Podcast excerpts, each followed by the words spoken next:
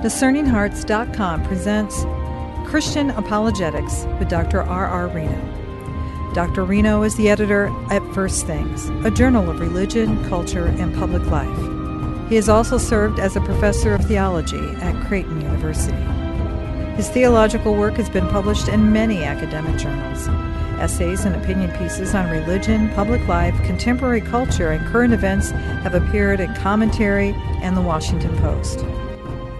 He's also the author of numerous books, including Fighting the Noonday Devil.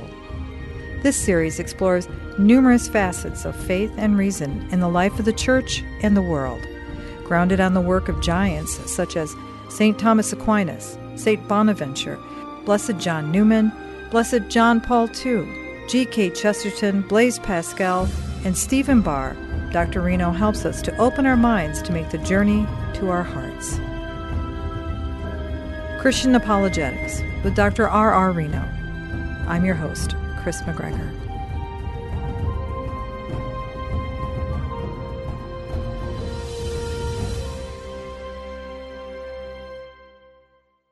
Welcome back, Professor Reno. Great to be with you. We're talking about Thomas Aquinas on this series, looking at the broader subject of Christian apologetics. I thought in the last session you gave wonderful advice for those who are seeking to grow in their knowledge by pursuing a higher education, whether it's in university or just trying to reach out and expand what they would like to know more about. And you said as far as going to different universities, don't necessarily look at the name or even the heritage of a particular university, but more so look for those who are the teachers and find teachers that can help you to grow in that knowledge that you're seeking. Yeah, teachers are the embodiment of these traditions of thought. And people are more powerful than books in terms of influencing us as human beings, and rightly so. Not to say that books can't be quite powerful, because they're, in a way, they're enduring. The Summa is a kind of enduring presence of St. Thomas for us. But I think one should think about that in terms of continuing education, find good teachers, and then also, that's true for books too. You can enter into the thought and be instructed and taught if you can focus on some kind of classic figures in the tradition. Try to get inside their mind, try to understand how they think about things and not just what they think about things. And then you become an active participant in their vision rather than a passive recipient of their conclusions. It is very clear that St. Thomas wanted that, because the way that he sets up his the Summa is with this objection-response format to socialize us into the process of thinking through and not just socializing us into the answers. I mean, you can't think through everything, and I think it's a fallacy of kind of modern individualism to think that you should only endorse or affirm what you've thought through. I think that kind of dooms us to very, very impoverished lives because, you know, you can't reinvent wisdom on your own. But that said, it's a great blessing to be able to turn a kind of passive knowledge into an active knowledge, to turn an obedient faith, rightly obedient faith, into a kind of active faith. It makes you a much more powerful witness to other people. And again, not because of this kind of superficial sort of individualism of our own time, but I think people feel like, wow, this person and this kind of faith really stimulates and engages the heart and the mind. People want that. Rightly, they rightly mm-hmm. want that. And it is a very powerful witness. And so I think St. Thomas sets things up. He approaches these questions with that spirit in mind. I think that's quite the gem that you've just given us. Not so much just what they thought, but how they thought. Mm-hmm. And you can't do that with the whole tradition. That's kind of absurd. Mm-hmm. But, you know, you find your touchstones. Sure. Everybody has them. St. Augustine is a touchstone for me, although not as much. Interesting, or Origen is a touchstone for me. You know, he was condemned as a heretic, or at least some of his views were condemned as heretical, to be more precise. And all the more reason, for me at least, to enter into him as a person to guide me towards a certain way, just an incredibly expansive and ambitious way of thinking without being seduced by some of his conclusions. You know, other authors in the tradition are more trustworthy, and each individual, each listener has to sort of, I think, I would really encourage everyone to try to, if you want to engage in your own private kind of study, to think, who are my touchstones, and to learn more about them. I always think of my own development as working from a solid center outwards, concentric rings outward, to try to engage things that I don't really understand or I'm not really sure about. And that's not so much a substantive idea as I have my touchstones. St. Thomas is a touchstone. I said Augustine is a touchstone. John Henry Newman is a touchstone for me. Those are probably my big three when I think about it as touchstones. Again, not so much that I can remember all their views, so much as I feel like when I'm off base or when I'm lost in what I'm supposed to think, I want to think like them, and that will help orient me. It's interesting you should say it that way, because that's how I feel about Teresa of Ávila. I always go back to Teresa of Ávila, and I just how she thinks, and even you get to know that person almost so well that they become, if not a spiritual mother or a father, is a response that becomes a part of how you respond. That's a great point. And too, I really want to remind listeners that academic touchstones, or they can be dangerous. We need to have existential ones, people who we trust to help us understand how to make these kind of judgments about how to live our lives. And, you know, someone like St. Teresa is probably a much greater resource than John Henry Newman when it comes to that. Oh, he has his wonderful merits, that's for sure. But I think it's important, especially as we approach this article number 8 with Thomas Aquinas, it poses probably one of the fundamental questions, doesn't it? Do arguments play a role in theology? Yeah, I mean, we've kind of been, again, he circles back to the same issues. Always, you think of it like a crystal, turning the crystal, and each facet, it's the same crystal, but each facet kind of gives a different color or different shade. We tend to think of, look, what's the relation between faith and reason? We've been kind of grappling with this. I mean, does wisdom involve proof or no? Or is philosophy greater than theology or what? And now we're engaging in a different way, which is, hey, I mean, we think of the intellect. The most powerful tool of the intellect is the ability to construct arguments, to marshal evidence, and to develop inferences. If it's raining, then I'm going to take my umbrella. I have my umbrella, therefore it must be raining. It's a kind of classic sort of argument that we say. So does theology do that kind of intellectual work, or is it a matter of piety? Pure and simple. This is the way that he approaches the objections. He says that, look, theology is based on faith. It's not based on proof. Therefore, arguments have no role to play in theology. And the second objection is really quite similar, which is that theology is based on, if it does have proofs, then it's based on premises that are supplied by authority, and that this is not a good way to argue. They're not real arguments. I mean, arguments from a theology aren't authority, aren't real arguments, and so therefore theology does not depend upon or does not have a place for real arguments. And I think I experienced this as a professor of theology. I mean, Creighton is a wonderful institution, very supportive of the Catholic mission in many ways. But nonetheless, it's not hard to find colleagues who are, you know, they're kind of, you know, well, we got theology, you know, whatever that is. And they're very suspicious of theology as an academic discipline, because they feel kind of intuitively that, hey, you know, we physicists, we political scientists, we classicists, or whoever we are, we're in the business of, you know, using the intellect. Whereas, you know, Dr. Reno in theology, he's doing something else. It's a heart issue, not a head issue kind of thing. We've been there too. So this is another way of kind of coming at that. I'm going to precise. Okay, you tell me that what I'm doing as an academic, I tell my colleagues, you're saying what I do as a professor of theology is really different from what you do. Now, do you use arguments? You go, oh yeah, it's key. Got to have arguments. And then I want to say, well, hey, that's what I'm teaching my students to do. I'm teaching my students to understand the arguments that are so central to the Christian theological project. And so that's what St. Thomas is going to help us kind of understand how that's possible. And how would he respond to this in that overall response? It's a kind of actually a very complicated response of his. He wants us to notice that academic disciplines are kind of complicated structures. I mean, they all involve assumptions. And then they involve really working within those assumptions to kind of work out the implications of those assumptions, to apply those assumptions, those theories, if you will, to empirical reality in the cases of the natural sciences, to test them and so on and so forth. But he observes that these assumptions are either self-evident or they are presumed. So they're either self-evident or they're presumed.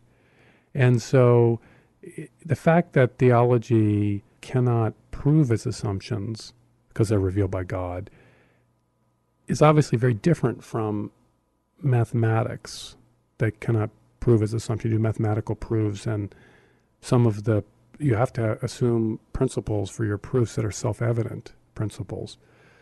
But a self-evident principle is by definition not a provable principle.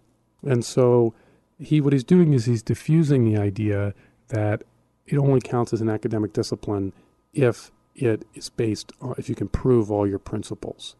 And when you think about it, I mean, this is actually not that hard for most of my students to grasp, because most of my students have a sense that, well, everything's based on assumptions and so on and so forth. But then they have this false view that because everything's based on assumptions, there's really no reliable or true science. And what this is based on is a misunderstanding of the way that the way that arguments actually work. And the way arguments work, St. Thomas explains in this response, is that when you get into disagreements with people, when you make arguments with people, you can do kind of two things. One, you can show that, well, hey, we all agree about this, and hey, and this follows from it. So we draw out the implications of it. So we all agree that, equality is the most important principle for society. And then I can show to someone, well, hey, if we're committed to equality, then we have to have a certain kind of policy. Racial discrimination is, Martin Luther King was a kind of great instance of that. He proved to people rhetorically, it's not like a philosopher, but he kind of drew out the implication of the Declaration of Independence. Right. And he applies it. And that kind of, whoa.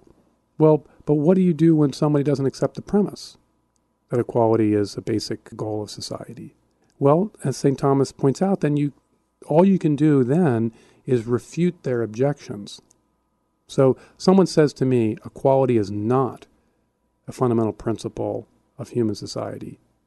I can't prove to them that it is. I can try to persuade them that it is, but I can't prove to them it is. But what if they turn around and say, equality could not be a fundamental principle of society? Mm-hmm. Well, then I can make an argument to show that their objection is not a sound objection. And so what St. Thomas does, he shows arguments have two roles in theology.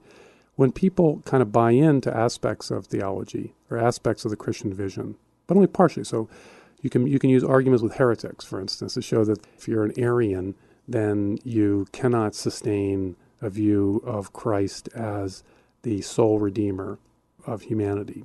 So certain scriptural passages can't be sustained. So they're inside the game, if you will. But if someone doesn't believe in God at all, you can't get the argument for the divinity of Christ off the ground. Right. Yeah.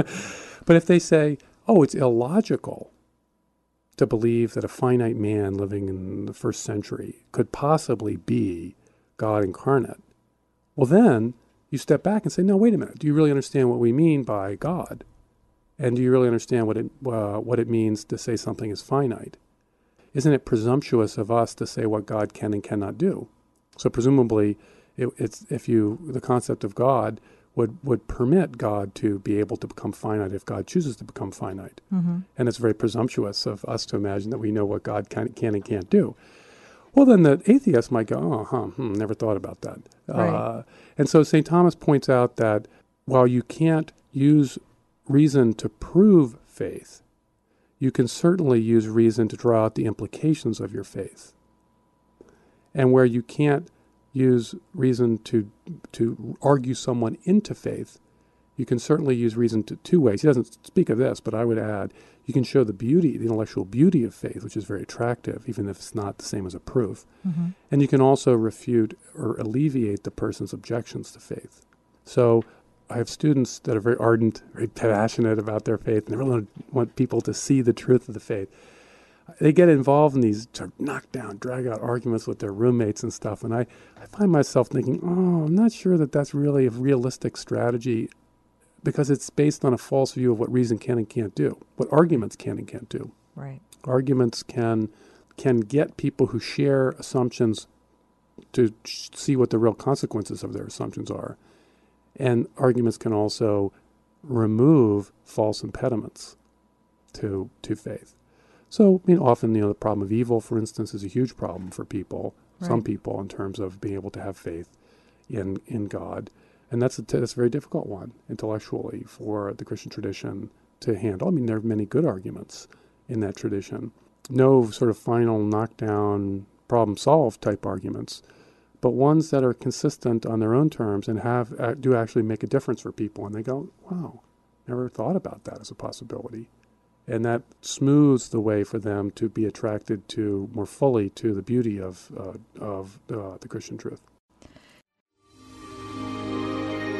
We'll return in just a moment to Christian Apologetics with Dr. R.R. Reno.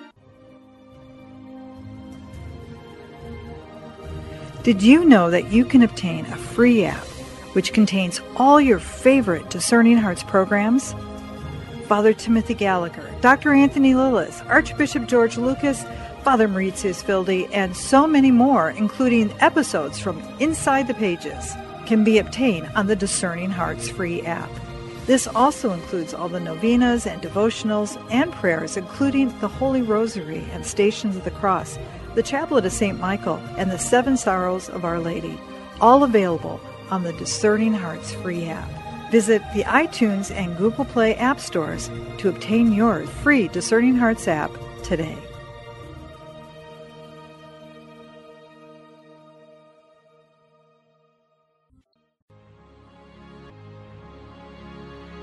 A teaching of St. Paul to his letter to the Romans. Let love be genuine. Hate what is evil. Hold fast to what is good. Love one another with brotherly affection. Outdo one another in showing honor. Never flag in zeal. Be aglow with the Spirit. Serve the Lord. Rejoice in your hope. Be patient in tribulation. Be constant in prayer. Contribute to the needs of the saints. Practice hospitality. Bless those who persecute you.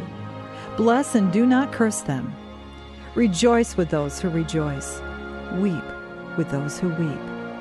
Live in harmony with one another.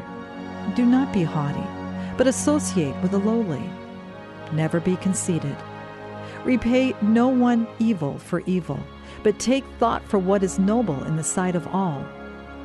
If possible, so far as it depends upon you, live peaceably with all.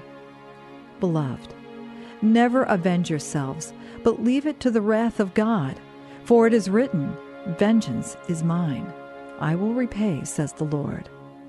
No, if your enemy is hungry, feed him. If he is thirsty, give him drink. For by so doing, you will heap burning coals upon his head. Do not be overcome by evil, but overcome evil with good.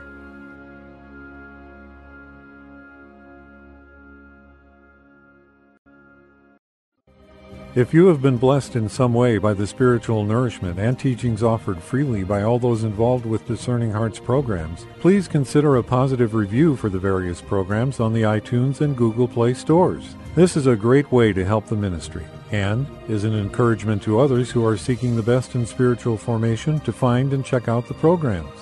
Won't you please help? It's an easy way to help give back and to be a part of the mission. Thank you, and God bless from all at Discerning Hearts. We now return to Christian Apologetics with Dr. R.R. Reno. Can we use this as an example for when we talk about the ability to be able to have reason and how it can be applied in theological discussions, but also it can have its access even outside of theology or authority. And I speak more specifically of the Christian understanding of the dignity of every human life, that life in itself, there's a dignity, and it deserves to be treated with such dignity. I'm thinking of John Paul when he talks about the social teaching. So from conception all the way to a natural death, that every life has dignity. Now from that, you could reason the things you can and cannot do to life and how it should or should not be treated. But you basically have a fundamental principle, and then you can reason through a response from that. I mean, one of the, when he talks about how theology is the queen of the sciences, he points out that, well, theology tells us things that we could not know but for. So we couldn't know that we are redeemed in Christ but for the proclamation that we were redeemed in Christ. But revelation and theology also reinforces things that we can know through our natural use of reason, but that because of our sinfulness and our finitude, we need reinforcement. And so the intrinsic dignity of the human person is a kind of classic example of that. It's certainly something that is available to us just by virtue of our own creative powers of reason, which is why other cultures, and more than Christian cultures, have prohibit murder and do things to try to protect human life, the intrinsic dignity of human life. But it's not an accident that Western culture has the most kind of energetic, humanistic project, and is almost hyperactive in a good sort of way, anxiety about torture, about human rights, mm-hmm. about the death of innocents in warfare, about wrongful punishment of criminals, all these sorts of things. It's not just that we have the luxury of powerful, wealthy societies where we can indulge our conscience, so to speak, although we shouldn't underestimate that. Mm-hmm. But it's also because of the effect of revelation on Christian culture that draws out and reinforces this intellectual, this moral commitment. And we shouldn't underestimate that, I think. The way in which Christianity and the church and the formation of the conscience, if you will, of the West has been so strongly influenced by revelation, and it's an important thing to remind the secular humanist of, that their humanism owes a great deal to the way in which Christianity has. You could think of it as kind of stimulating and nurturing the natural perceptions of, and it's also something that Catholics ought to think of, that they ought to recognize that. As the Second Vatican Council often refers to them as men and women of good faith, or men and women of goodwill, I think is the term, mm-hmm. That a certain kind of humanism is really quite possible for the unbeliever, and should be encouraged on its own terms. Should be encouraged. I think that's an important, it's an important insight, important point.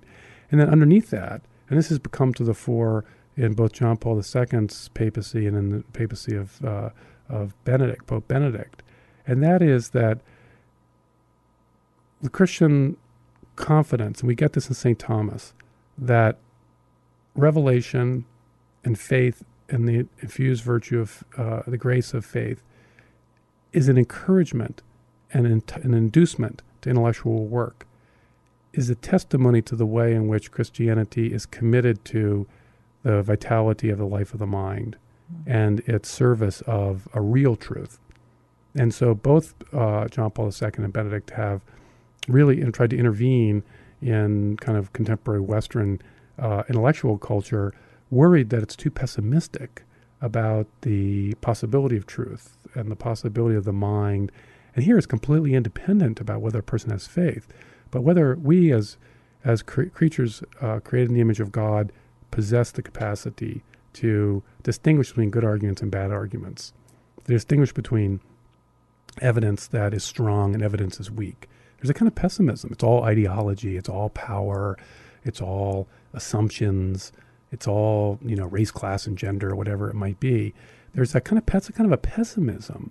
When we look back, historians look back to the 20th century, and you look at the pillage that occurred to the human race, just the wars and the devastations that we inflicted upon ourselves, what will they truly call the Dark Age?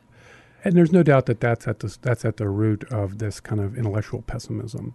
I mean, there's a lot of kind of negative, people will denounce, nihilism and relativism and all that kind of stuff, and rightly.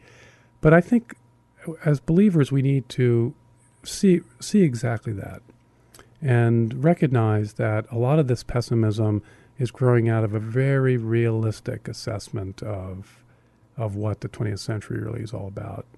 There are an awful lot of very influential figures in so-called postmodern thought who, were young men, at the universities in the 40s and 50s, in the aftermath of Hiroshima, death camps, destruction of Europe, people being torn apart by ideology. It was a ruthless time, World War I, to depression, totalitarianisms, fascism, Stalin purges, gulags, awful. There didn't seem to be any answers to them. And so my interpretation of it is that there was a sense that to reduce the pride of man, they have undercut the power of reason.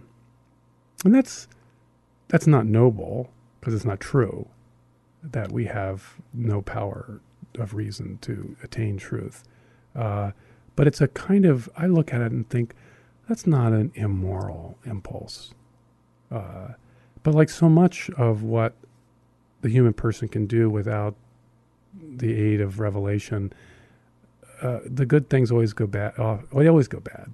And so the half impulse, the half truth, becomes perverse in its partiality, and the humility of the intellect, which is appropriate, becomes a pessimism of the intellect, and an appropriate kind of openness to other cultures becomes a kind of hatred of one's own culture, and so you can see how these half truths and corrective half truths then take on a life of their own, because there's no balance. There's no, G.K. Chesterton said that all the vices of modernity are virtues gone mad. I think there's a lot of wisdom in that and accuracy in that. And I think it's important for listeners who really feel strongly that we live in a very hostile culture, and in many ways we do, I really want to encourage them to think charitably about what the source of those ideas. Very, very few people are wicked and want to be wicked. Mm-hmm. Most people, they create a culture of death, and as John Paul II called it, on the basis of good intentions. They want to put people out of their misery. They want to prevent the unwanted children. I mean, we know all of the sentiments. And I think that's also true in these kinds of philosophies and political visions that lie behind them. It's important for us to kind of pick those apart, because otherwise we can't speak to them accurately. Then it's just, boom, banging against them. We talked about that what apologetics is a kind of witnessing of life in action. And it's also, part of it is, as I said, St. Thomas said, when you agree on premises, you can show people the true implications. So part of it is kind of digging down and discerning what is it in this secular Western humanism, where is it really finding its energy and its truth from the Christian tradition. Find that, try to identify that, and then you can persuade people that the Christian way of life really is a far, far deeper and more trustworthy fulfillment of those deepest impulses. Wonderful words of advice. Thank you so much, Professor Reno. Until next time. You've been listening to Christian Apologetics with Dr. R.R. Reno. To hear and/or to download this conversation, along with hundreds of other spiritual formation programs, visit DiscerningHearts.com. This has been a production of Discerning Hearts. I'm your host, Chris McGregor. We hope that if this has been helpful for you, that you will first pray for our mission, and if you feel us worthy, consider a charitable donation, which is fully tax-deductible, to help support our efforts. But most of all, we hope that you will tell a friend about DiscerningHearts.com, and join us next time for Christian Apologetics with Dr. R.R. Reno.